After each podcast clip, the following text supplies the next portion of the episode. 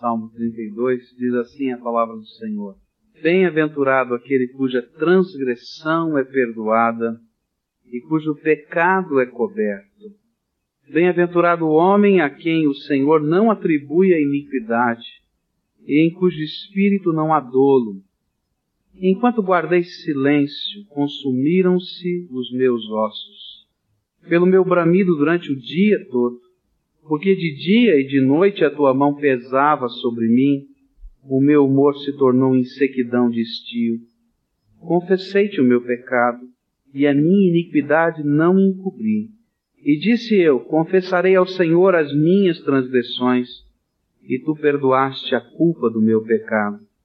Pelo que todo aquele que é piedoso ore a ti, há tempo de te poder achar, no transbordar de muitas águas, estas a ele não chegarão. Tu és o meu esconderijo, preservas-me da angústia, de alegres cânticos de livramento me cercas. Instruir-te-ei e ensinar-te-ei o caminho que deves seguir, e aconselhar-te-ei, tendo-te sob a minha vista. Não sejais como o cavalo, nem como a mula, que não tem entendimento, cuja boca precisa de cabresto e freio, de outra forma não se sujeitarão. O ímpio tem muitas dores, mas aquele que confia no Senhor, a misericórdia o cerca. Alegrai-vos no Senhor e regozijai-vos, vós justos, e cantai de júbilo, todos vós que sois retos de coração. Salmo 32 era o salmo predileto de Agostinho. No final da sua vida, ele o escreveu na parede de fronte à sua cama e o recitava várias vezes quando entrava no seu quarto. Talvez por causa da sua história de vida. Sua mãe, Mônica, era serva do Senhor, uma cristã, temente a Jesus Cristo, mas era a única na casa que confiava em Jesus. Seu marido, seus filhos não tinham tido essa oportunidade, ou melhor, não tinham ainda se rendido ao Senhor Jesus. Ele foi criado nos preceitos cristãos por causa da sua mãe, ensinado nos caminhos do Senhor, mas desde muito cedo começou a fugir dessa rota. E já aos 15 anos ele tinha uma vida completamente torta nos princípios cristãos. Não estava preocupado com a sua fé, uma vida libertina sexualmente falando. Algum tempo depois ele veio a ter um filho de um relacionamento que não era aquele que Deus tinha para a vida dele. Enfim, essa era a situação da vida de Agostinho. Mas aquela mãe, Mônica, estava orando por ele. Um dia ele foge de casa, de Cartago, vai para Roma, de Roma vai para Milão, e o desejo dele era conhecer um homem chamado Ambrósio, que era tido como um dos maiores oradores do mundo. Ele tinha um sonho de ser advogado e queria aprender a técnica da oratória. E ele então vai para Milão para ouvir Ambrósio. E ao invés de aprender a técnica da oratória, ele entende a mensagem da fé, porque Ambrósio era um pregador do Evangelho. E ele se converte, e aí então começa o seu retorno e a reconstrução da sua vida. Já na sua velhice, ele coloca esse salmo, coloca ali na parede, e recorda o que Deus fez por ele, a misericórdia, a graça, o perdão, as tantas coisas do Senhor na vida dele. E no seu diário, ele escreveu uma coisa interessante. Ele disse assim: O princípio da sabedoria é reconhecer que é um pecador. Sem a gente perceber que o pecado faz parte da nossa história e da nossa vida, a gente não pode compreender a sabedoria para viver, porque a gente não consegue entender aquilo que nos separa de Deus e que precisa ser acertado. Esse era o sentimento de Davi quando ele escreveu o Salmo 32. No Salmo 51, ele faz uma oração de confissão. Pequei contra ti, somente pequei. Ele vai dizer isso. Mas no Salmo 32, ele dá um testemunho público dos efeitos da confissão, da entrega, do acerto, quando a gente se apresenta na presença do Senhor para dizer quem somos e pedir misericórdia e graça de Deus. E nesta poesia, de uma maneira didática, ele vai nos apresentando tanto a sua experiência com o pecado, quanto a maneira graciosa de Deus de lavar, de perdoar e de transformar. A primeira coisa que eu aprendo no versículo 1 e 2, nos versículos 1 e 2 do capítulo 32, é o que é pecado. Às vezes, quando a gente está falando sobre pecado, a gente fica imaginando que não tem pecado. Eu já ouvi algumas pessoas dizendo isso: olha, eu não mato, não roubo, eu não faço isso, não faço aquilo. Eu não tenho essa consciência de que sou um pecador. Ser pecador é alguma coisa tão distante para mim. Eu sou uma pessoa de bem. Mas à medida em que a gente vai olhando a palavra de Deus e entendendo o que é pecado, a gente vai vendo que não há uma pessoa na face da terra que não seja pecador e que não necessite da graça e da misericórdia do Senhor na sua vida. À medida que a gente vai compreendendo o que é que se processa dentro do nosso coração, a gente vai entendendo a necessidade que temos de que o Senhor entre na história da nossa vida para fazer diferença. Ele diz assim no verso 1 e 2: Bem-aventurado cuja aquele cuja transgressão é perdoada e cujo pecado é coberto. E bem-aventurado o homem a quem o Senhor não atribui iniquidade e em cujo espírito não há dolo. E de repente agora Davi vai nos apresentar o pecado através de três palavras diferentes que são pecado, mas que nos mostram facetas diferentes do pecado. Primeiro ele usa transgressão. Transgressão, e essa palavrinha aqui que ele usou no hebraico significa rompimento com Deus, sair fora do caminho de Deus, significa rebelião, ou fazer deliberadamente aquilo que Deus proíbe. E eu posso imaginar esse homem olhando para a sua história. E eu creio que você conhece a história de Davi e o pecado que ele estava confessando um dia ele estava lá no seu palácio, diz a Bíblia, nos dias e na época em que uma guerra estava acontecendo, e ele estava lá com os seus generais, o seu staff no campo de batalha, ele está lá, caminhando pelo seu palácio. E ele vê uma mulher muito bonita tomando banho em cima de um terraço, e ele está olhando aquilo. Ele olha, olha, segundo, terceiro, quarto olhar. E aí começa a perguntar: quem é essa mulher? E algumas pessoas começam a dizer: olha, essa aqui é casada, né? E o oficial do exército, e ele está lá na batalha e tal. E ele diz: Não, não, chama aqui. Mas olha, rei, essa mulher é casada. Não, não, o que, que é isso? Não tem nada demais, eu só quero conversar com ela. Chame! E aí a coisa vai começando a ficar complicada. E depois então ele dorme com essa mulher. E os dois sabiam que eram casados, e os dois sabiam que isso era adultério. E aí Davi entende e escreve: não foi por acaso, foi rebelião, foi transgressão premeditada. Em algum momento da história, lá dentro do coração de Davi, ele optou, ele fez uma decisão de fazer de conta que ele não estava ouvindo o Espírito de Deus na sua alma, dizendo isso não vale a pena, não é esse o projeto que eu tenho para a tua vida. E ele rompe, ele silencia, ele abafa, ele tampa os ouvidos e vai na direção dos desejos do seu coração e da sua carne. Pecado é isso. Pecado acontece no meu coração e no teu coração. Ele tem várias formas diferentes, mas é quando você conhece o que é certo e não faz, por pura rebelião. Faz de conta que não é contigo. Faz de conta que o Senhor não está presente com você naquela hora. E você então caminha na direção oposta daquilo que Deus tem para a tua vida. Pecado é assim. E pecado está acontecendo na minha vida e na tua vida. Mas ele continua, olha, pecado é pecado. O que, que é isso? É desviar-se do que agrada a Deus, é errar o alvo e o objetivo central que Deus tem para a minha vida. E eu começo aí por um outro lado, que está fora agora do plano, do alvo, do objetivo, do traçado de Deus para a minha história. Davi era um rei ungido do Senhor. Deus estava dizendo: Olha, Davi, eu tenho um projeto, eu tenho um plano, eu tenho uma história que eu já escrevi para você. E o interessante era que ele seria rei no lugar de um outro rei, Saul. Saul havia perdido a sua unção.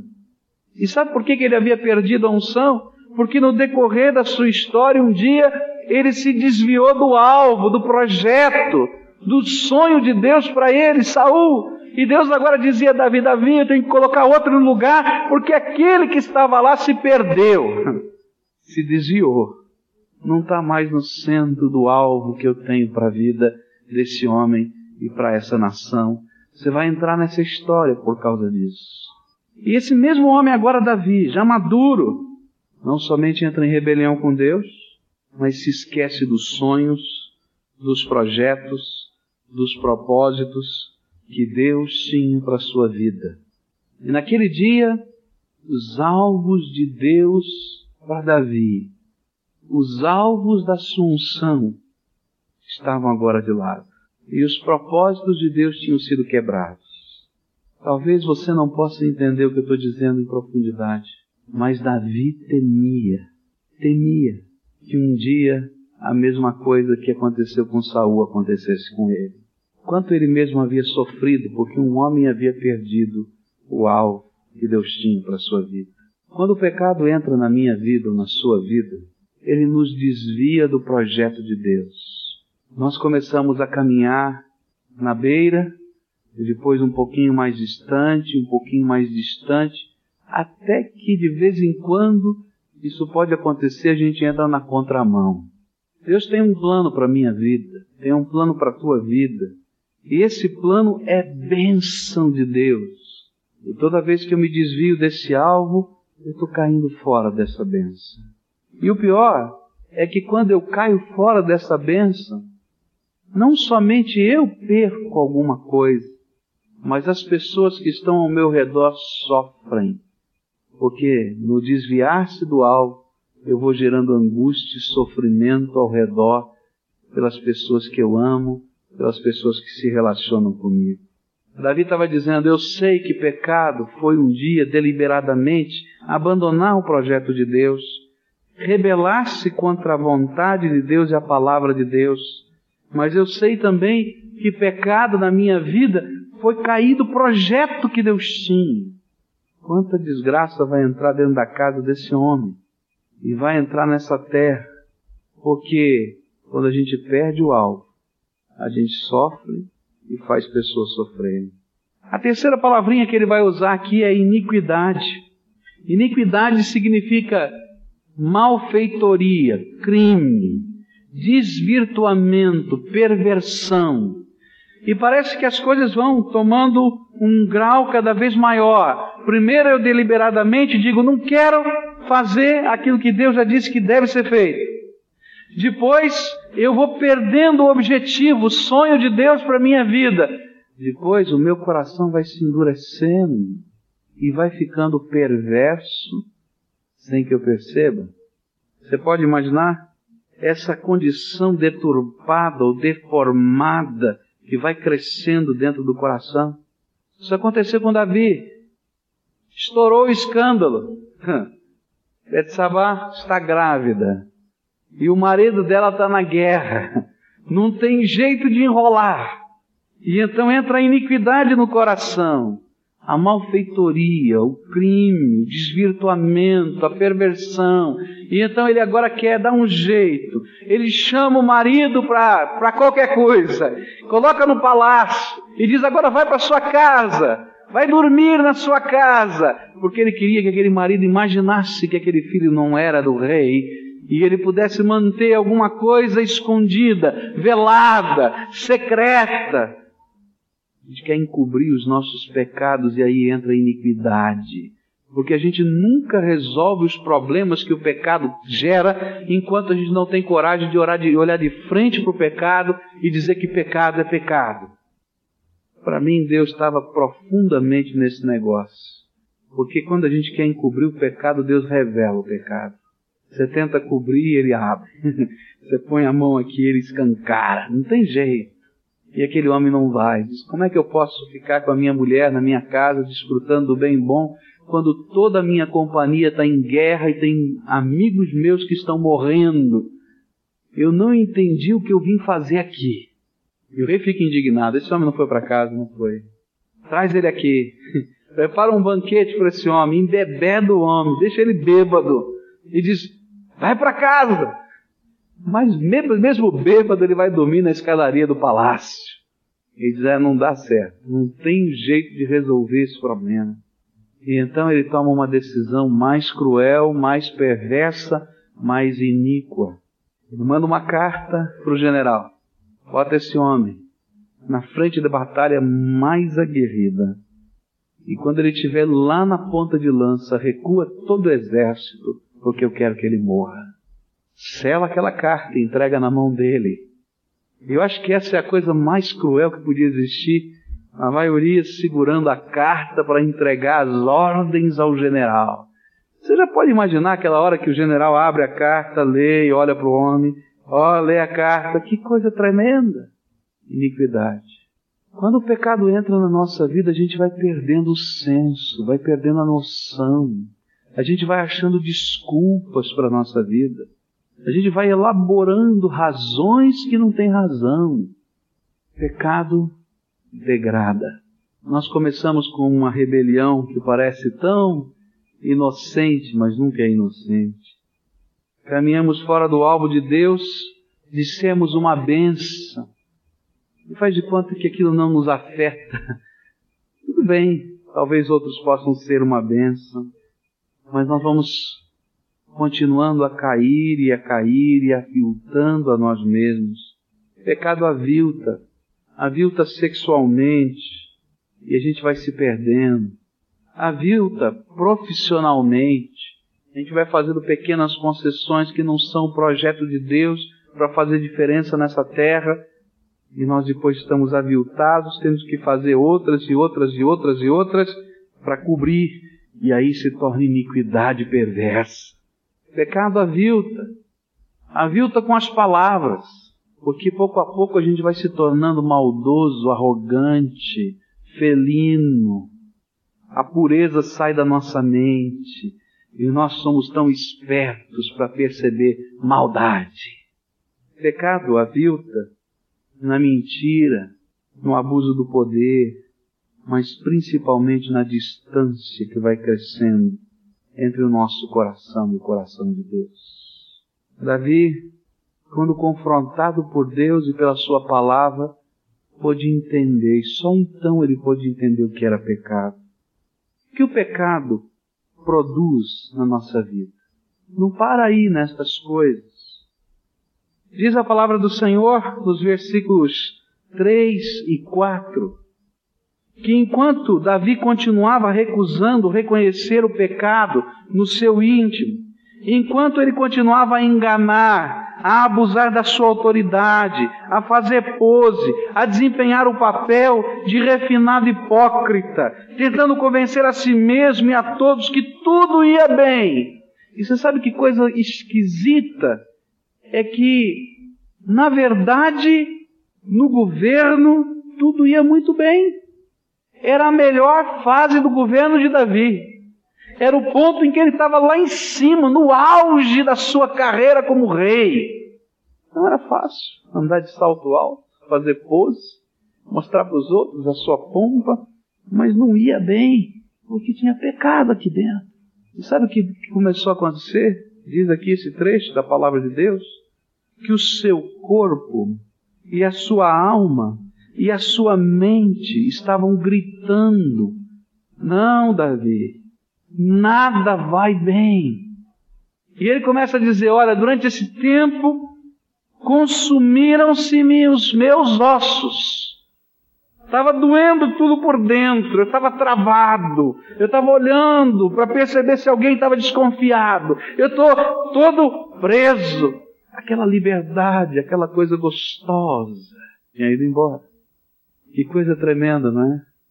É interessante que quando dentro de uma casa acontece alguma coisa parecida com o que aconteceu com Davi, a primeira reação é essa.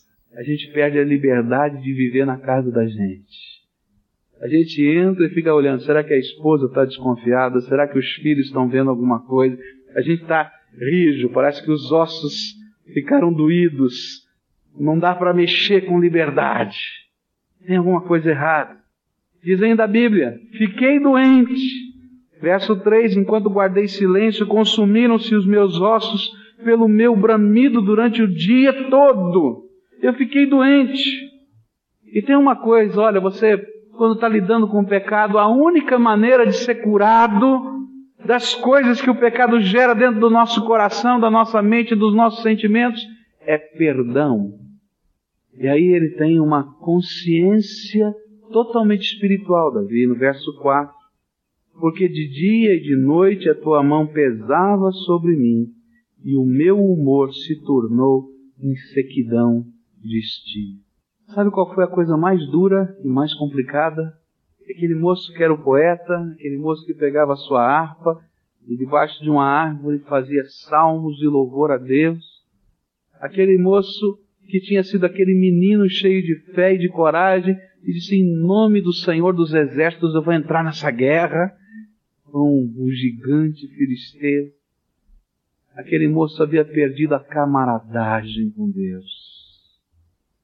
E parecia que cada vez que ele tentava encobrir o seu pecado e fazer de conta que tudo estava bem quando não estava bem, ele sentiu um peso.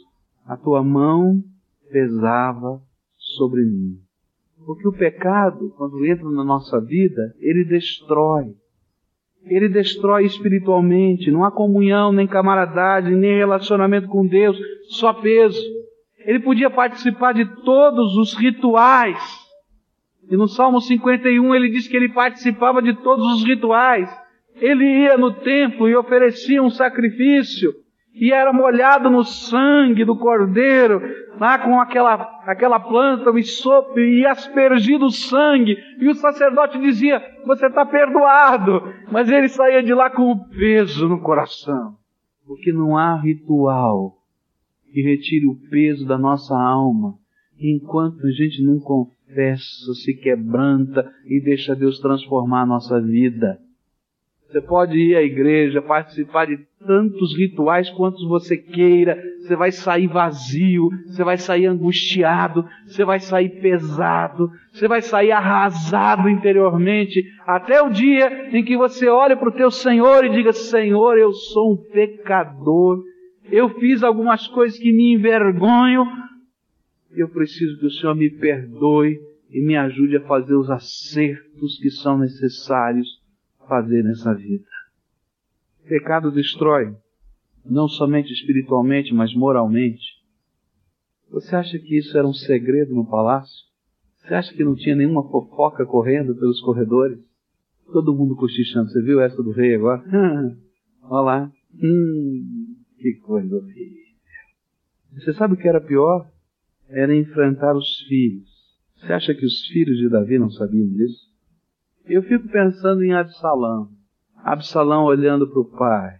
E algumas coisas que ele vai falar mais lá frente na vida, ele estava falando, ecoando os sentimentos da sua alma. Não há justiça nessa terra. Meu pai, o rei, só faz aquilo que os impulsos do seu coração mandam. E ele falava isso nas portas da cidade. O que é que havia dentro do coração daquele filho? Pecado destrói. Destrói moralmente. Pecado destrói socialmente. De repente, aquilo que era uma grande bênção, o reino, está minado. Pecado destrói. Pecado angustia. Pecado derrota. Pecado pesa. Mas Davi vai falar uma coisa tremenda que Deus vai fazer com ele. Ele vai falar sobre perdão. Um dia ele está no seu palácio. Chega o profeta Natan.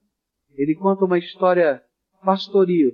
Ele diz: Rei, o que, que a gente faz com um homem que é tão duro de coração, tão mau, que não pode entender o que é amor, o que é carinho, o que é respeito? E lembra que o rei era o juiz, o principal juiz e aquilo que o rei falava dos seus juízos era considerado sabedoria no meio do povo. E então chega aquele profeta e ele diz: Conta a história, o que é está acontecendo? Ele diz: Olha, tem um homem, dono de muitos rebanhos, e que recebeu uma visita tarde da noite.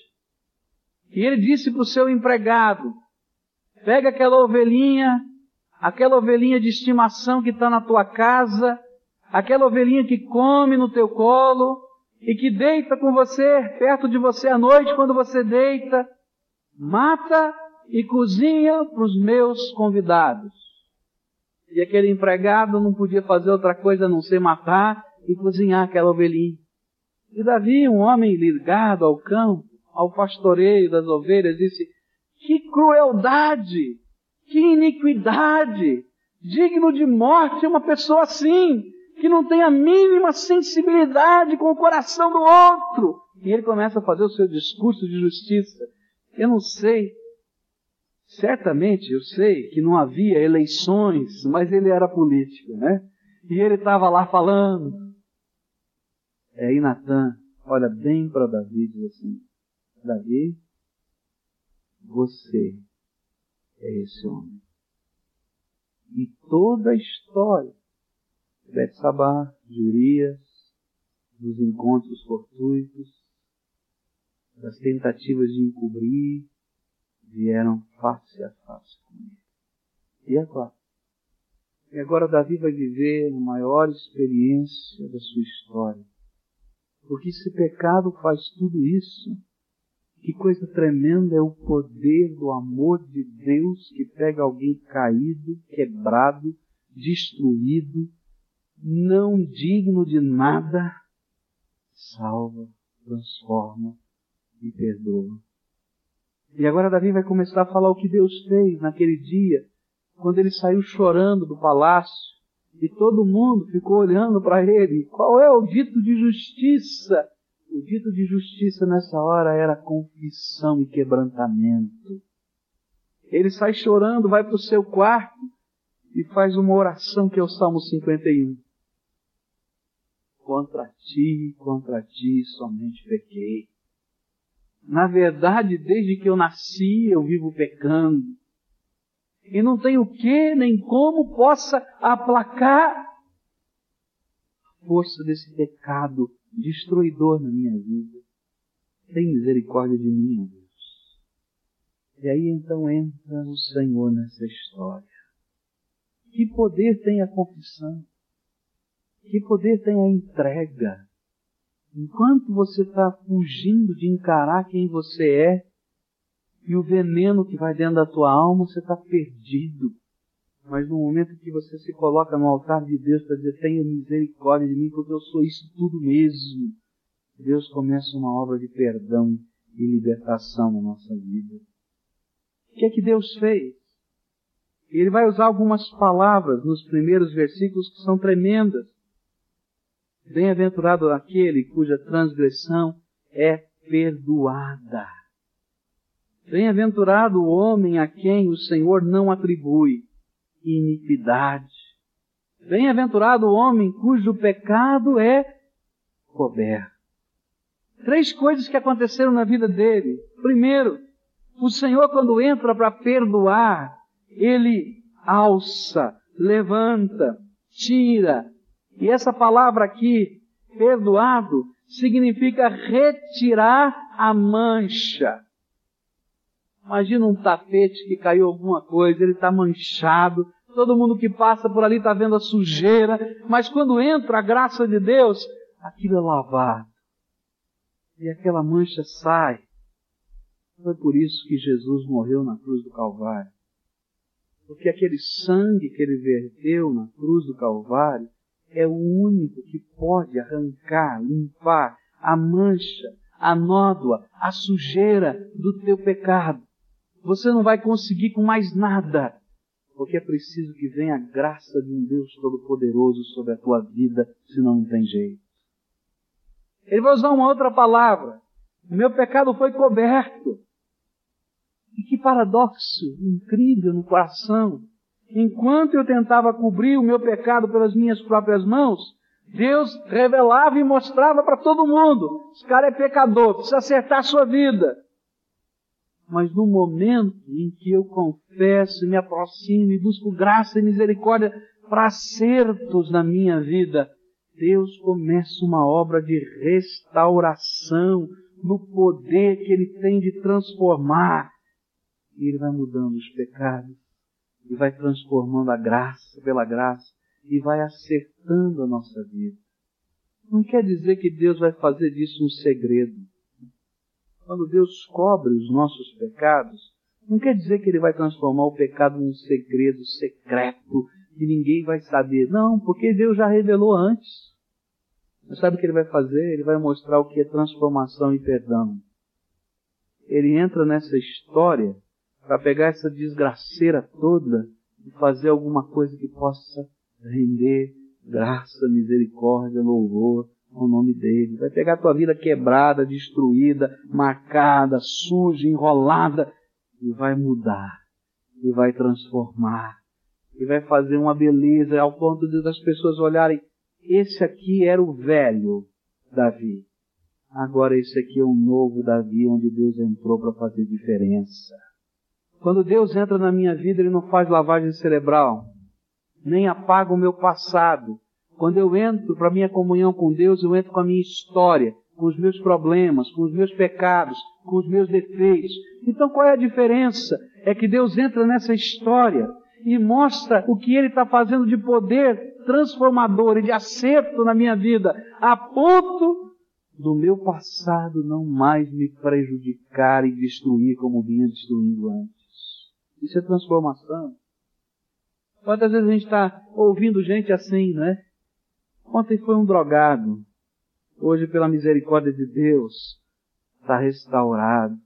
Ontem com a família quebrada, destruída, envergonhada por causa do pecado. Hoje, uma família que está consolidada, porque a graça de Deus entrou nessa história. Alguém que foi recuperado e transformado. Isso é cobrir. E gostoso é quando o cobertor da graça é lançado sobre o nosso coração e sobre a nossa vida, porque a graça de Deus tem poder para transformar, tem poder para libertar, tem poder para curar, tem poder para sarar as feridas que nós vamos deixando pela vida. terceira palavrinha que ele usa é cancelar. Cancelar é apagar a dívida. E isso também está bem forte, bem bonito naquilo que a palavra de Deus nos ensina sobre a cruz do Senhor Jesus.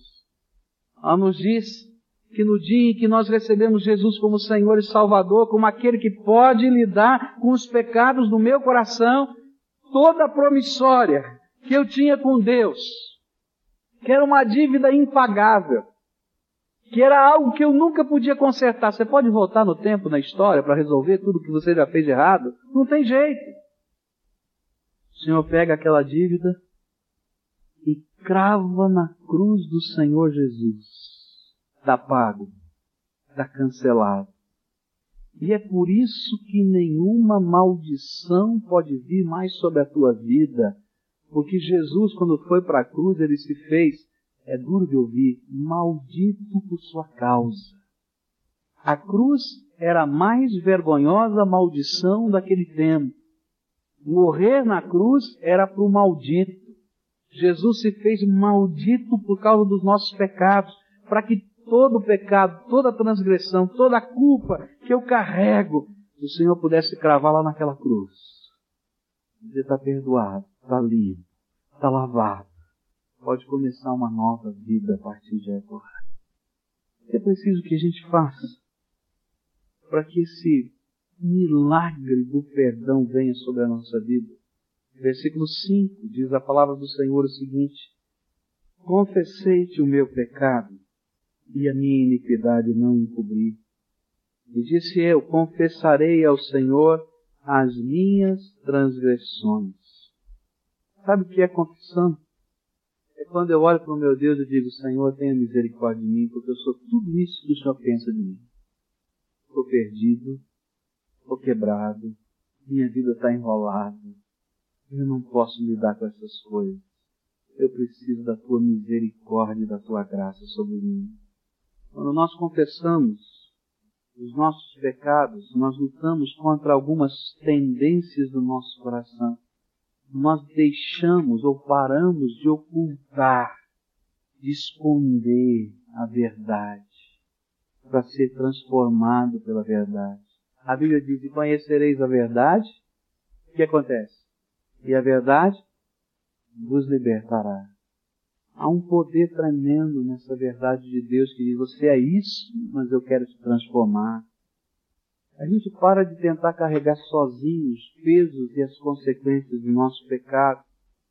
E a gente permite que o Senhor entre na nossa história e carregue o nosso peso. E permite que o Senhor crave na cruz do Calvário esses pesos e essas culpas. E a gente permite que Ele rasgue a nossa conta. E isso é graça, é misericórdia de Deus, não tem outro jeito. Se Deus não entrar nessa história, você está perdido. Quando a gente entra nesse processo, quebra-se o círculo vicioso. Porque o pecado é um círculo vicioso. Eu faço isso, mas eu tenho que encobrir aquilo, então eu faço mais isso, depois eu tenho que fazer mais aquilo, e você não sai desse buraco. A Bíblia diz que um abismo chama outro abismo, e você vai se afundando cada vez mais. Mas rompe-se essa cadeia de desgraça. A armadilha e a teia que o diabo armou para você é arrancado. Quando fazemos isso, a Bíblia diz que vivemos quebrantamento e arrependimento. Sabe o que é quebrantamento? É quando eu sinto que o meu pecado é tudo isso que eu não queria enxergar e dói dentro de mim ser pecador. Isso é quebrantamento. Eu entro na presença de Deus e meu coração está doendo, está machucado, porque eu sei que tudo isso é verdade. É duro olhar para mim e enxergar que isso é verdade. Sabe o que é arrependimento? É quando eu olho para cima e digo, Deus, eu não quero continuar nessa desgraceira toda. Eu quero dar meia volta e seguir o rumo do plano que o Senhor tem para a minha vida, do projeto que o Senhor tem. Quando o seu coração é quebrantado, a ponto de você confessar e deixar aquilo que Deus não se agrada e que está na tua vida, então você pode entender o que é perdão. Davi dá um conselho no verso 6 que é tremendo. Ele diz assim: faça isso no tempo oportuno, no tempo de Deus, pelo que todo aquele que é piedoso ore a ti, a tempo de te poder achar Sabe, Deus vai dando muitas oportunidades na vida da gente para a gente ser transformado. Deus está dando para você um bocado de oportunidades para ver transformação na tua vida. E o que Davi está dizendo é, não deixa passar essa grande oportunidade de Deus. Porque às vezes não tem volta. Se a gente deixar passar essa oportunidade, a gente vai se afundando, se afundando, se afundando. Deus começa uma obra de restauração no poder que Ele tem de transformar. E Ele vai mudando os pecados, e vai transformando a graça pela graça, e vai acertando a nossa vida. Não quer dizer que Deus vai fazer disso um segredo. Quando Deus cobre os nossos pecados, não quer dizer que Ele vai transformar o pecado num segredo secreto que ninguém vai saber. Não, porque Deus já revelou antes. Você sabe o que ele vai fazer? Ele vai mostrar o que é transformação e perdão. Ele entra nessa história para pegar essa desgraceira toda e fazer alguma coisa que possa render graça, misericórdia, louvor ao nome dele. Vai pegar a tua vida quebrada, destruída, marcada, suja, enrolada e vai mudar, e vai transformar, e vai fazer uma beleza ao ponto de as pessoas olharem: esse aqui era o velho, Davi. Agora esse aqui é um novo Davi, onde Deus entrou para fazer diferença. Quando Deus entra na minha vida, Ele não faz lavagem cerebral, nem apaga o meu passado. Quando eu entro para a minha comunhão com Deus, eu entro com a minha história, com os meus problemas, com os meus pecados, com os meus defeitos. Então qual é a diferença? É que Deus entra nessa história e mostra o que Ele está fazendo de poder transformador e de acerto na minha vida, a ponto do meu passado não mais me prejudicar e destruir como vinha destruindo antes. Isso é transformação. Quantas vezes a gente está ouvindo gente assim, né? Ontem foi um drogado. Hoje, pela misericórdia de Deus, está restaurado. Ontem com a família quebrada, destruída, envergonhada por causa do pecado. Hoje, uma família que está consolidada, porque a graça de Deus entrou nessa história. Alguém que foi recuperado e transformado. Isso é cobrir. E gostoso é quando o cobertor da graça é lançado sobre o nosso coração e sobre a nossa vida, porque a graça de Deus tem poder para transformar, tem poder para libertar, tem poder para curar, tem poder para sarar as feridas que nós vamos deixando pela vida. terceira palavrinha que ele usa é cancelar. Cancelar é apagar a dívida. E isso também está bem forte, bem bonito naquilo que a palavra de Deus nos ensina sobre a cruz do Senhor Jesus. Ela nos diz que no dia em que nós recebemos Jesus como Senhor e Salvador, como aquele que pode lidar com os pecados do meu coração, toda a promissória que eu tinha com Deus, que era uma dívida impagável, que era algo que eu nunca podia consertar. Você pode voltar no tempo, na história, para resolver tudo que você já fez de errado? Não tem jeito. O Senhor pega aquela dívida e crava na cruz do Senhor Jesus está pago, está cancelado. E é por isso que nenhuma maldição pode vir mais sobre a tua vida, porque Jesus, quando foi para a cruz, ele se fez, é duro de ouvir, maldito por sua causa. A cruz era a mais vergonhosa maldição daquele tempo. Morrer na cruz era para o maldito. Jesus se fez maldito por causa dos nossos pecados, para que todo pecado, toda transgressão, toda culpa que eu carrego, o Senhor pudesse cravar lá naquela cruz. Você está perdoado, está livre, está lavado. Pode começar uma nova vida a partir de agora. É preciso que a gente faça para que esse milagre do perdão venha sobre a nossa vida Versículo 5 diz a palavra do Senhor o seguinte: Confessei-te o meu pecado e a minha iniquidade não encobri. E disse eu: Confessarei ao Senhor as minhas transgressões. Sabe o que é confissão? É quando eu olho para o meu Deus e digo: Senhor, tenha misericórdia de mim, porque eu sou tudo isso que o Senhor pensa de mim. Estou perdido, estou quebrado, minha vida está enrolada. Eu não posso lidar com essas coisas. Eu preciso da tua misericórdia e da tua graça sobre mim. Quando nós confessamos os nossos pecados, nós lutamos contra algumas tendências do nosso coração. Nós deixamos ou paramos de ocultar, de esconder a verdade para ser transformado pela verdade. A Bíblia diz: E conhecereis a verdade, o que acontece? E a verdade vos libertará. Há um poder tremendo nessa verdade de Deus que diz: você é isso, mas eu quero te transformar. A gente para de tentar carregar sozinhos os pesos e as consequências do nosso pecado. E a gente permite que o Senhor entre na nossa história e carregue o nosso peso.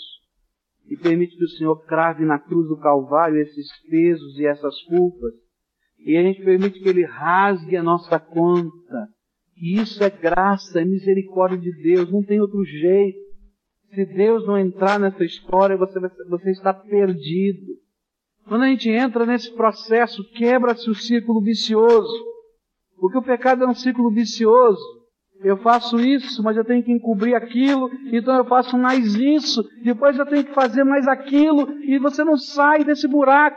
A Bíblia diz que um abismo chama outro abismo, e você vai se afundando cada vez mais mas rompe-se essa cadeia de desgraça. Todo mundo que passa por ali está vendo a sujeira, mas quando entra a graça de Deus, aquilo é lavado e aquela mancha sai. Foi por isso que Jesus morreu na cruz do Calvário. Porque aquele sangue que ele verteu na cruz do Calvário é o único que pode arrancar, limpar a mancha, a nódoa, a sujeira do teu pecado. Você não vai conseguir com mais nada. Porque é preciso que venha a graça de um Deus Todo-Poderoso sobre a tua vida, senão não tem jeito. Ele vai usar uma outra palavra. Meu pecado foi coberto. E que paradoxo incrível no coração. Enquanto eu tentava cobrir o meu pecado pelas minhas próprias mãos, Deus revelava e mostrava para todo mundo: esse cara é pecador, precisa acertar a sua vida. Mas no momento em que eu confesso, me aproximo e busco graça e misericórdia para acertos na minha vida, Deus começa uma obra de restauração no poder que Ele tem de transformar. E Ele vai mudando os pecados, e vai transformando a graça pela graça, e vai acertando a nossa vida. Não quer dizer que Deus vai fazer disso um segredo. Quando Deus cobre os nossos pecados, não quer dizer que Ele vai transformar o pecado num segredo secreto que ninguém vai saber. Não, porque Deus já revelou antes. Mas sabe o que Ele vai fazer? Ele vai mostrar o que é transformação e perdão. Ele entra nessa história para pegar essa desgraceira toda e fazer alguma coisa que possa render graça, misericórdia, louvor ao nome dele. Vai pegar a tua vida quebrada, destruída, marcada, suja, enrolada e vai mudar, e vai transformar, e vai fazer uma beleza ao ponto de as pessoas olharem: esse aqui era o velho Davi. Agora esse aqui é um novo Davi, onde Deus entrou para fazer diferença. Quando Deus entra na minha vida, Ele não faz lavagem cerebral, nem apaga o meu passado. Quando eu entro para minha comunhão com Deus, eu entro com a minha história, com os meus problemas, com os meus pecados, com os meus defeitos. Então qual é a diferença? É que Deus entra nessa história e mostra o que Ele está fazendo de poder transformador e de acerto na minha vida, a ponto do meu passado não mais me prejudicar e destruir como vinha destruindo antes. Isso é transformação. Quantas vezes a gente está ouvindo gente assim, né? Ontem foi um drogado. Hoje, pela misericórdia de Deus, está restaurado. Ontem com a família quebrada, destruída, envergonhada por causa do pecado. Hoje, uma família que está consolidada, porque a graça de Deus entrou nessa história. Alguém que foi recuperado e transformado. Isso é cobrir. E gostoso é quando o cobertor da graça é lançado sobre o nosso coração e sobre a nossa vida, porque a graça de Deus tem poder para transformar, tem poder para libertar, tem poder para curar, tem poder para sarar as feridas que nós vamos deixando pela vida. A terceira palavrinha que ele usa é cancelar. Cancelar é apagar a dívida. E isso também está bem forte, bem bonito naquilo que a palavra de Deus nos ensina sobre a cruz do Senhor Jesus. Ela nos diz que no dia em que nós recebemos Jesus como Senhor e Salvador, como aquele que pode lidar com os pecados do meu coração, toda promissória que eu tinha com Deus, que era uma dívida impagável, que era algo que eu nunca podia consertar. Você pode voltar no tempo, na história, para resolver tudo que você já fez de errado? Não tem jeito. O Senhor pega aquela dívida e crava na cruz do Senhor Jesus. Está pago, está cancelado. E é por isso que nenhuma maldição pode vir mais sobre a tua vida. Porque Jesus, quando foi para a cruz, ele se fez, é duro de ouvir, maldito por sua causa. A cruz era a mais vergonhosa maldição daquele tempo. Morrer na cruz era para o maldito. Jesus se fez maldito por causa dos nossos pecados, para que todo pecado, toda transgressão, toda culpa que eu carrego, o Senhor pudesse cravar lá naquela cruz. Você está perdoado, está livre, está lavado. Pode começar uma nova vida a partir de agora.